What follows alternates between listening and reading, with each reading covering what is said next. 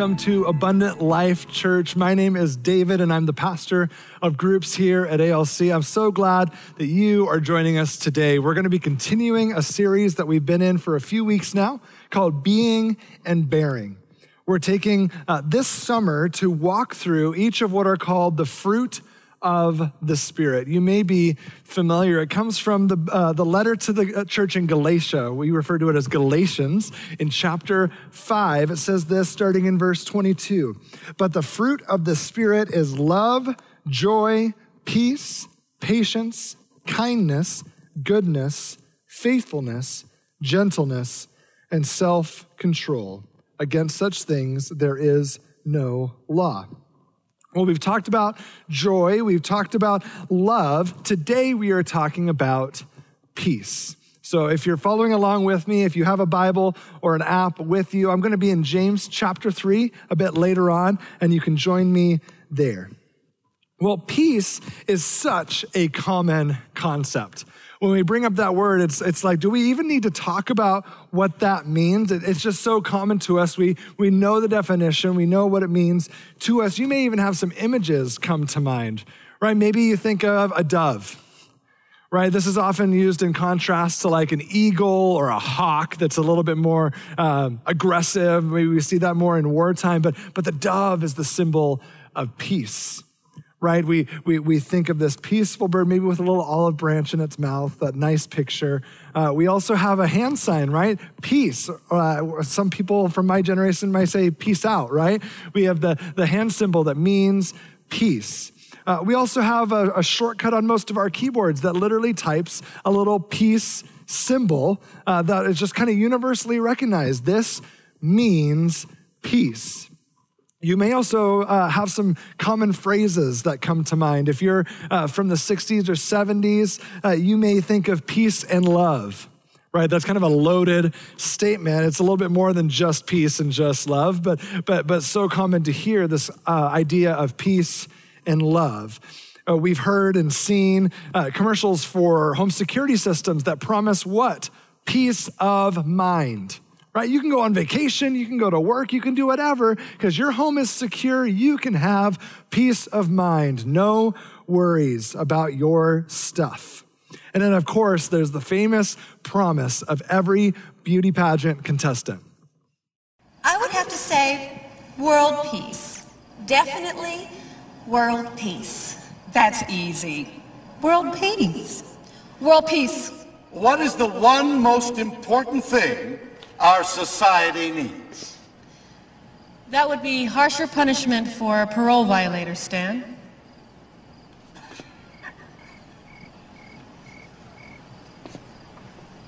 And world peace. Uh. So we have these, these ideas, these concepts of what peace is, what we've seen and what we've heard. And, and what do we really mean when we're talking about the fruit of peace? Right? Is it world peace like they were talking about? Is it this peace of mind? Is it peace and love? Maybe all of these images and, and ideas almost get there. But I would say they don't quite get to what we are talking about today. When Pastor Erin Baker opened this series, she shared from John chapter 14. This is a portion of scripture that recalls Jesus talking to his disciples about his upcoming arrest, execution, and then what would come next. It says this in verse 25 I am telling you these things now while I am still with you. But when the Father sends the advocate as my representative, that is the Holy Spirit, he will teach you everything and will remind you of everything I have told you. I am leaving you with a gift peace of mind, there it is, and of heart. And the peace I give you is a gift the world cannot give, so don't be troubled or afraid. See, this is a different kind of peace, a peace the world cannot give, cannot supply. Yes, it involves peace of mind. Maybe it involves a lack of conflict, a lack of fear, but it's so much more than that. It's a kind of peace that we come to know and we come to understand as we follow Jesus, right? As we get to know this person who is Jesus, and as we hear the stories of others as they have followed Jesus. And with that in mind, uh, I, I, want us all to hear a bit of uh, Kathy Newberry's story. Kathy is one of our incredible life group leaders and just an awesome part of our church family. And she has an awesome story to share. Please listen.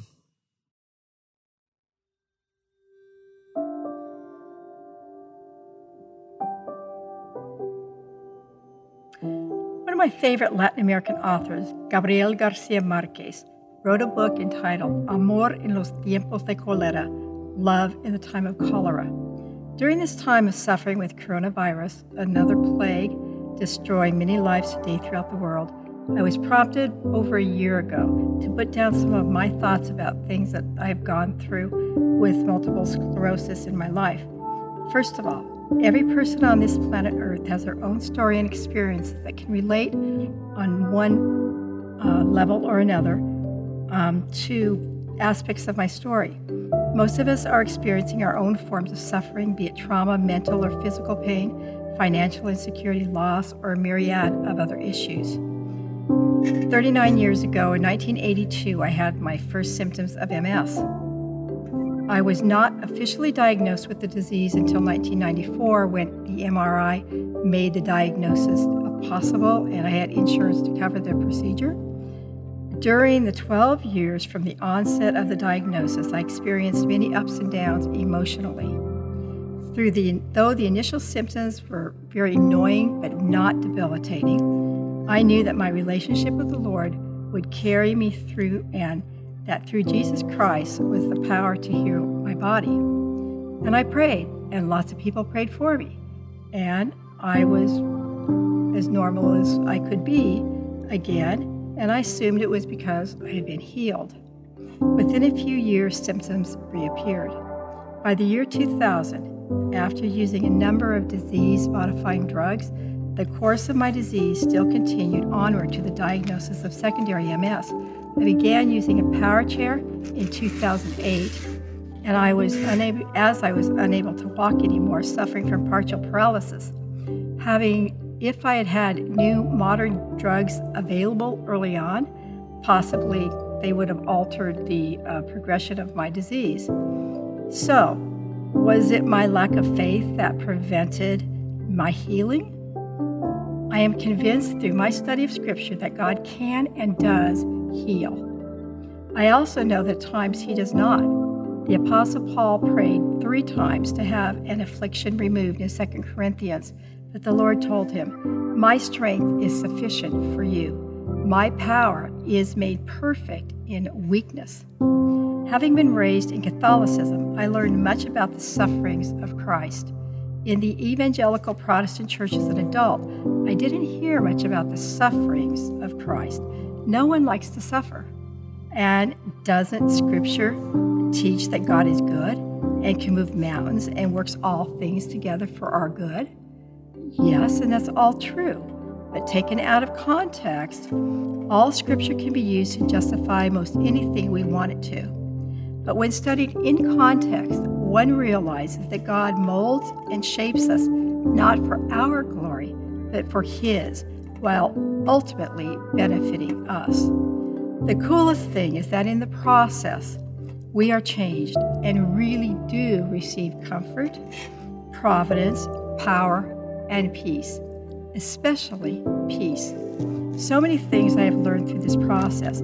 As a young follower of Jesus, I would read Philippians 4, verses 4 through 7. They say, Rejoice in the Lord again. Again I say, rejoice. Let your gentleness be known to all men. The Lord is at hand. Be anxious for nothing, but in everything, by prayer and supplication, with thanksgiving let your requests be known to God, and the peace of God, which surpasses all understanding, will guard your hearts and minds through Christ Jesus. How can I rejoice in all things when not all of them seemed very good? And be thankful and experience peace? Though there is much I don't understand, I am learning new things every day. Here are some of the things I know Jesus was made perfect through suffering. I am being changed through my struggles. I learn to depend on God and others when my culture tells me I can do it all by myself. Suffering is part of the blessing as it teaches us how we can comfort others. Suffering teaches us reliance on God. Suffering is the means to a unique sharing experience with Jesus. There are parts of Jesus we will never know apart from suffering. The comfort of Jesus passed us through suffering, producing peace. Until I retired six years ago, I had the privilege of teaching high school Spanish. As a teacher of the advanced classes, I had many native Spanish speakers in my classes from cultures where typically disabled people are cloistered away from society. I was uniquely blessed with the capabilities of showing them that through our weaknesses, we are strong. I recognize that I am privileged to live in a society where people with disabilities are, for the most part, respected, and for this I am eternally grateful as it has allowed me to participate in life. Often I have to revisit what I have written in this reflection as I deal with suffering. You have your own battles and struggles. I encourage you to seek the face of Jesus. He will hold us if we ask Him to, and if we seek His will, and He will provide the peace that is promised in Philippians. One of the songs that encourages me is a song written by Matt Redman. The lyrics to the song, You Never Let Go, are Even though I walk through the valley of the shadow of death, your perfect love is casting out fear. And even when I'm caught in the middle of the storms of this life, I won't turn back. I know you are near. And I will fear no evil, for my God is with me. And if my God is with me, of whom then shall I fear? Oh no, you never let go, through the calm and through the storm. Oh no, you never let go, in every high and in every low. Oh no, you never let go. Lord, you never let go of me. In closing, I acknowledge that everything I have said and may not make sense to one who does not walk in relationship with Jesus Christ, but to the one who does, it makes all the difference. I, I just love Kathy's story. I love how, in the midst of uh, setbacks, in the midst of pain, in the midst of uncertainty, she has clung to the peace of Christ. This persistent peace that has carried her through uh, these seasons to the point that she is actually closer to Jesus in the midst of struggle. Right? If you know Kathy, you know that, that there are good days and there are much harder days. And a lot of you probably resonate with that. But what's incredible about uh, just interacting with a person like Kathy is that those interactions are filled with peace and calm because of the Holy Spirit that dwells within her and the relationship that she has with Jesus. And she would be the first to tell you that as well. Now, as we talk about the fruit of the Spirit, it's so important for us to remember that these, these gifts are reflected and exhibited in our lives, but they don't come from us. Right? This isn't the fruit of Kathy or the fruit of David or Bill or Susan. It's the fruit of the Spirit. Right? We just read in John chapter 14 about Jesus' representative, the Holy Spirit, coming as a gift for the church, as a gift for those who follow him. And what accompanies the Spirit? The gift of peace.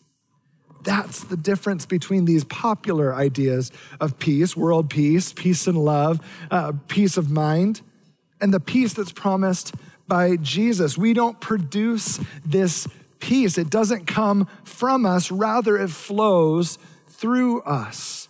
It's the fruit of the Holy Spirit that dwells within us.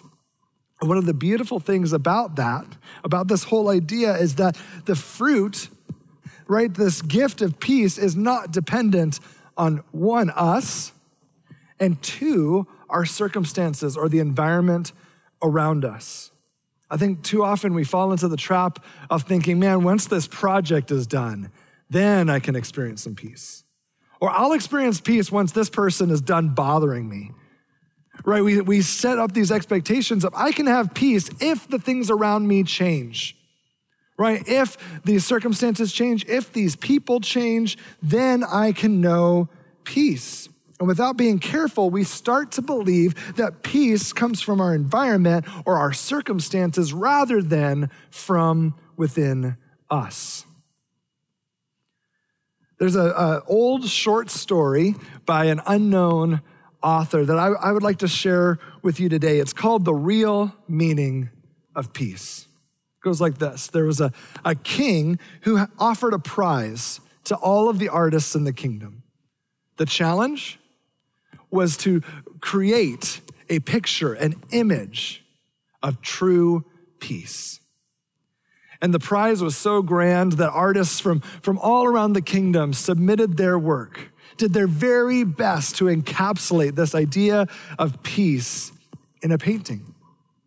And the king looked at all of these submissions, uh, everything that had been turned in, and ended up with two finalists, right? Two final pieces. It had come down to that. And decided to, to call the people uh, of, of his court in to look at these two final pieces. He uncovered the first, and it was a, a picture of a beautiful lake, so still that it reflected the mountains behind it like a mirror and the skies above were equally as calm with just little tufts of cloud. And the people were in awe, thinking, This is the picture of peace. Then the king unveiled the second picture, and, a, and just a, a gasp fell over the, the crowd. Just this, this surprise, maybe even a little bit of confusion. You see, this image, this painting had a mountain as well, but it was rugged and bare. And the skies above were not calm, but were noisy, with rain pouring down, with lightning spitting out. And in place of a lake, there was a large waterfall, just crashing and spraying off of the rocks. And then, if one looks closely, they could see in the very middle of the picture, in a crack in the rock, there was a bush growing out. And on that bush, a mother bird had made its nest and was calmly covering its eggs. Which picture do you think won the prize? To many people's surprise, the king chose the second picture. People asked why. Because, explained the king, peace does not mean to be in a place where there is no noise, trouble, or hard work. Peace means to be in the midst of all those things and still be calm in your heart. That is the real meaning of peace.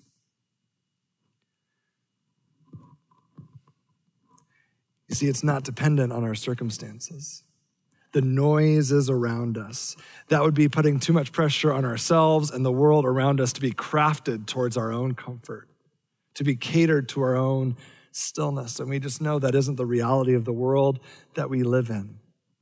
Rather, Jesus offers us the Holy Spirit right? Uh, his very self, right? As a part of the Trinity, as a part of God, the presence of God inside us called the Holy Spirit to empower us to experience peace in the midst of noise.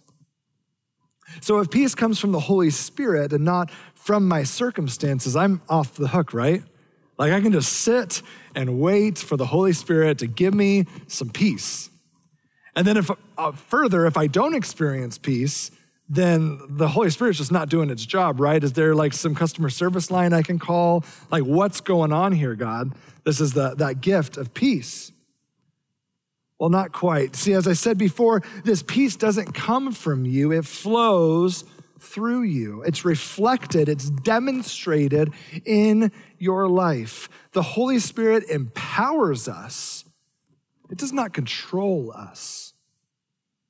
As with love and joy and those other fruits that we'll discuss, peace is an expression of us being aligned in alignment with the ways of God. Peace is an expression of us being in alignment with the ways of God. It's a recognition that God is peaceful, that Jesus is peaceful. And that first decision is to say, well, where am I going to fit in that? Do I want to be like Jesus?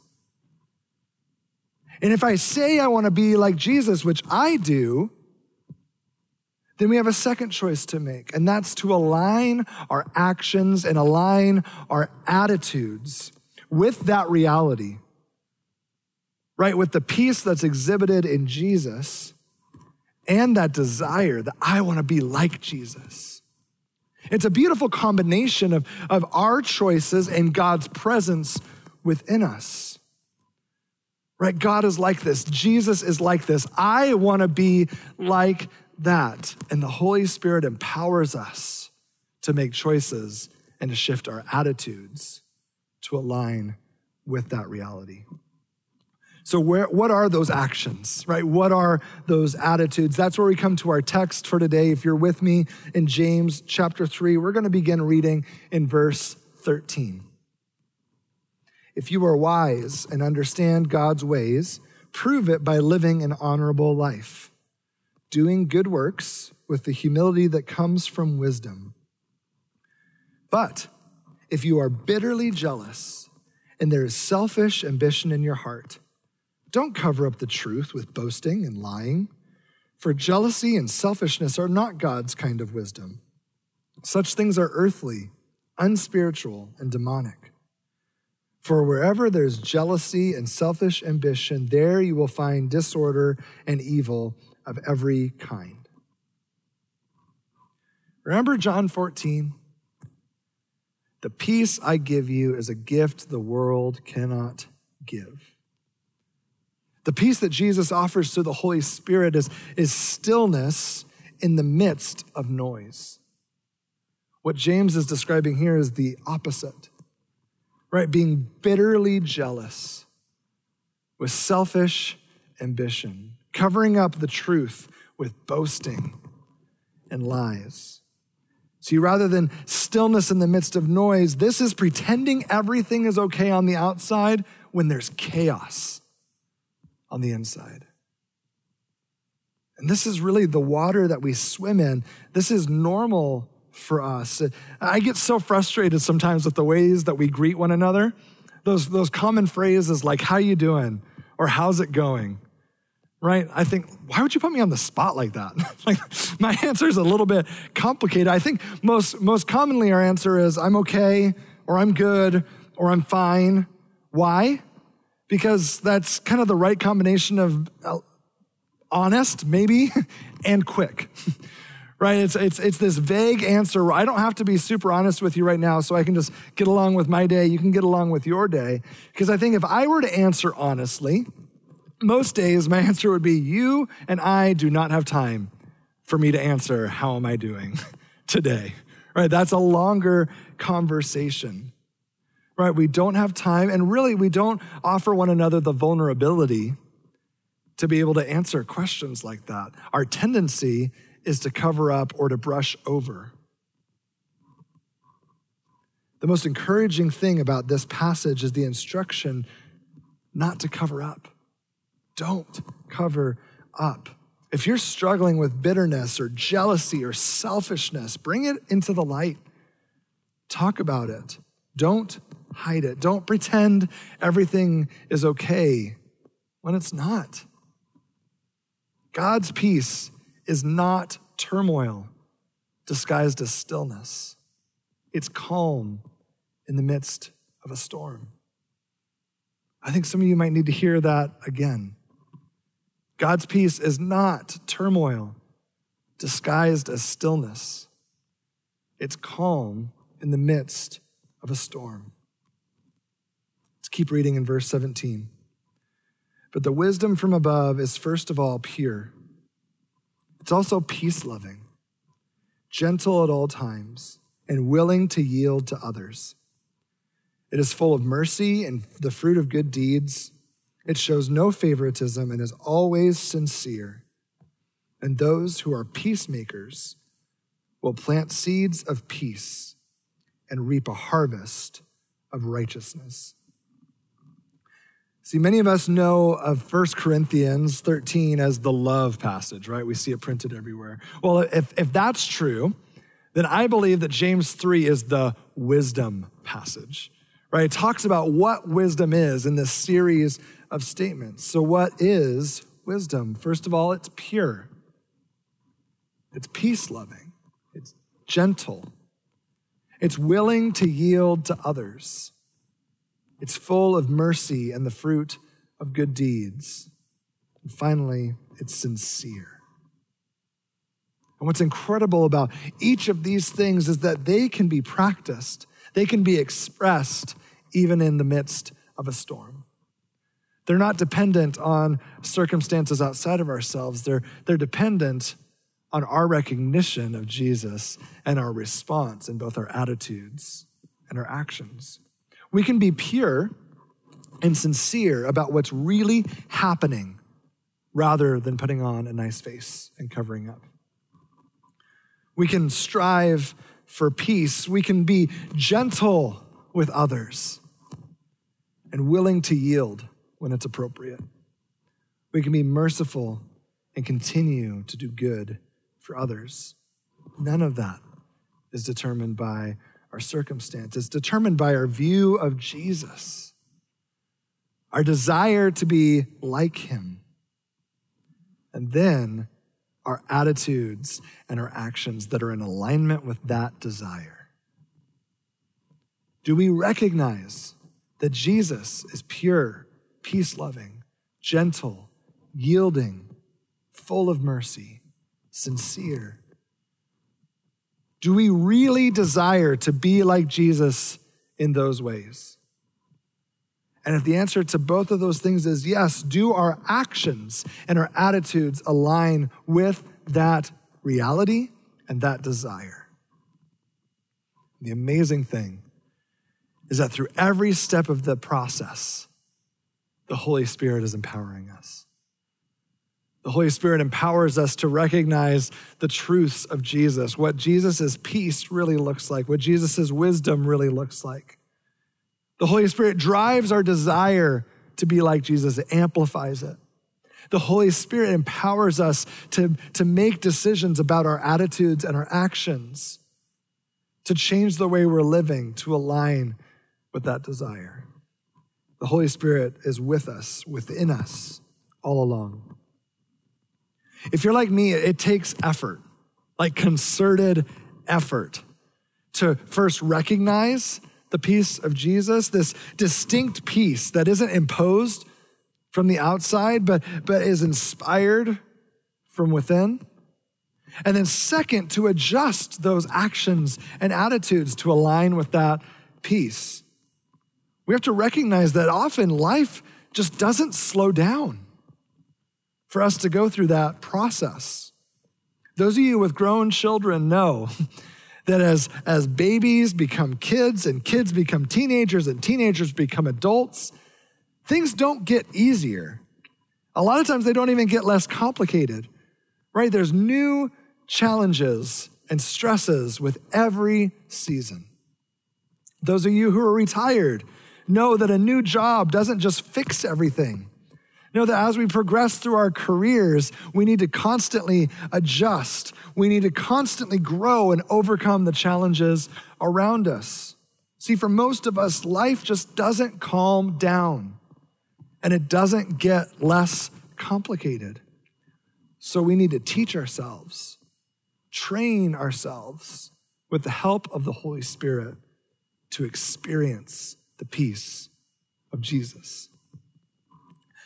Today, I've invited Trina Vischer to lead us in a meditative prayer. Trina is a part of our ALC staff, and she is passionate about wellness. not just physical wellness, but, but emotional wellness, uh, spiritual wellness, mental wellness. And this may be a new form of prayer for you, this meditative prayer, but I encourage you to just participate today. Just, just try and experience uh, this, this new thing, this meditative prayer. It's only five minutes. And, and if you resonate with this prayer, if, if you're sitting like, man, this is a really unique way to, to engage with Jesus, I think I like that. I think that really connects with me. Uh, that's awesome. And I hope that you're able to incorporate that in your own personal time uh, uh, of prayer, uh, connecting with Jesus. But if we finish and you're like, well, that was okay, but not really my thing, that's awesome too. I appreciate you just stepping in and trying something new. Not all of us are going to connect in the same way or resonate in the same way. That's the beautiful thing. We're made differently. But it is so healthy for us to discover new and fresh ways to connect with God through prayer. Now, the point of this form of prayer is to just be completely present with God. First, to be aware of our bodies, our posture, our breath, and then to be aware of just our thoughts so that we can set aside just any distractions, just with our, our physical body or our thoughts. We can set those aside and give space for the Holy Spirit to just stir something within us. I promise you won't be lost. Trina will give instructions the whole time. And I encourage you, just give yourself space in your seat, whether you're at a campus or at home. Uh, just make sure that you're comfortable for the next five minutes, so how, whatever that looks like for you. And feel free to keep your eyes open or to keep your eyes closed, whatever is the most helpful for you to focus and participate. But most of all, I encourage you to take this time to just become more aware, become more familiar with the peace of Jesus. Begin with your breath. Take a breath in, take a breath out. Again, breathe in, breathe out. Notice this beautiful breath God has given you. Follow your breath as it fills up your lungs and notice as it travels from your body. Remain here for a moment, breathing in, breathing out. Begin to shift your attention to your body from the top of your head to your feet that rest on the floor Begin to create space. Begin to relax. Start to relax from the top of your head down to your forehead. Relax the muscles in your face, your eyelids, neck, and jaw. Soften the muscles in your shoulders, arms, and down to your fingers. Unclench your hands and allow them to be open to receive something new in this space. Relax the muscles of your back, your legs, down to your feet. Let every part of your body soften. Rest here. Take a breath in. Take a breath out. Begin to take notice of your thoughts, exactly as you are. Observe. Now begin to make your mind clear, pure, and free from all thoughts. Imagine you are sitting in a vast, open space, a space full of freedom and peacefulness. Illuminate this space with light.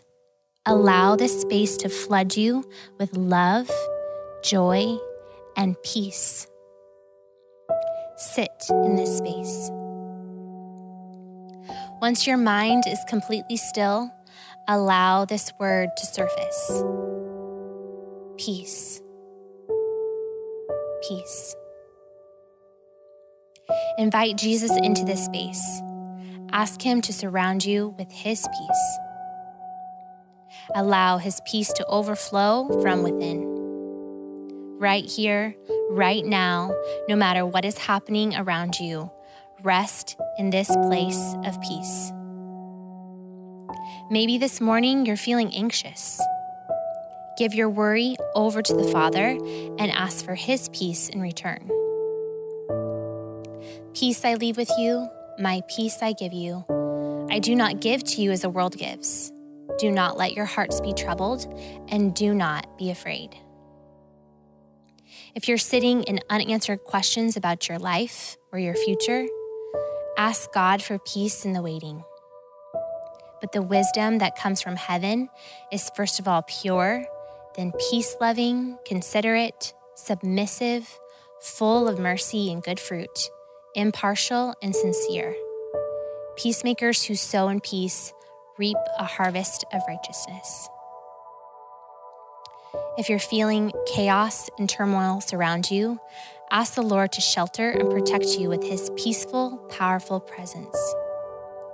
These things I have spoken to you, so that in me you may have peace. In the world you will have tribulation, but take courage, because I have overcome the world. With each breath we take, may we breathe in the peace that surpasses all understanding. Thank you, Jesus, for the peace you freely give us. As we remain in you, we ask for your abundant peace, a peace that will remain no matter the day, no matter the storm, no matter what is upon the horizon. May we be peace and bear it always. And Jesus said to his children, Peace I leave with you, my peace I give you.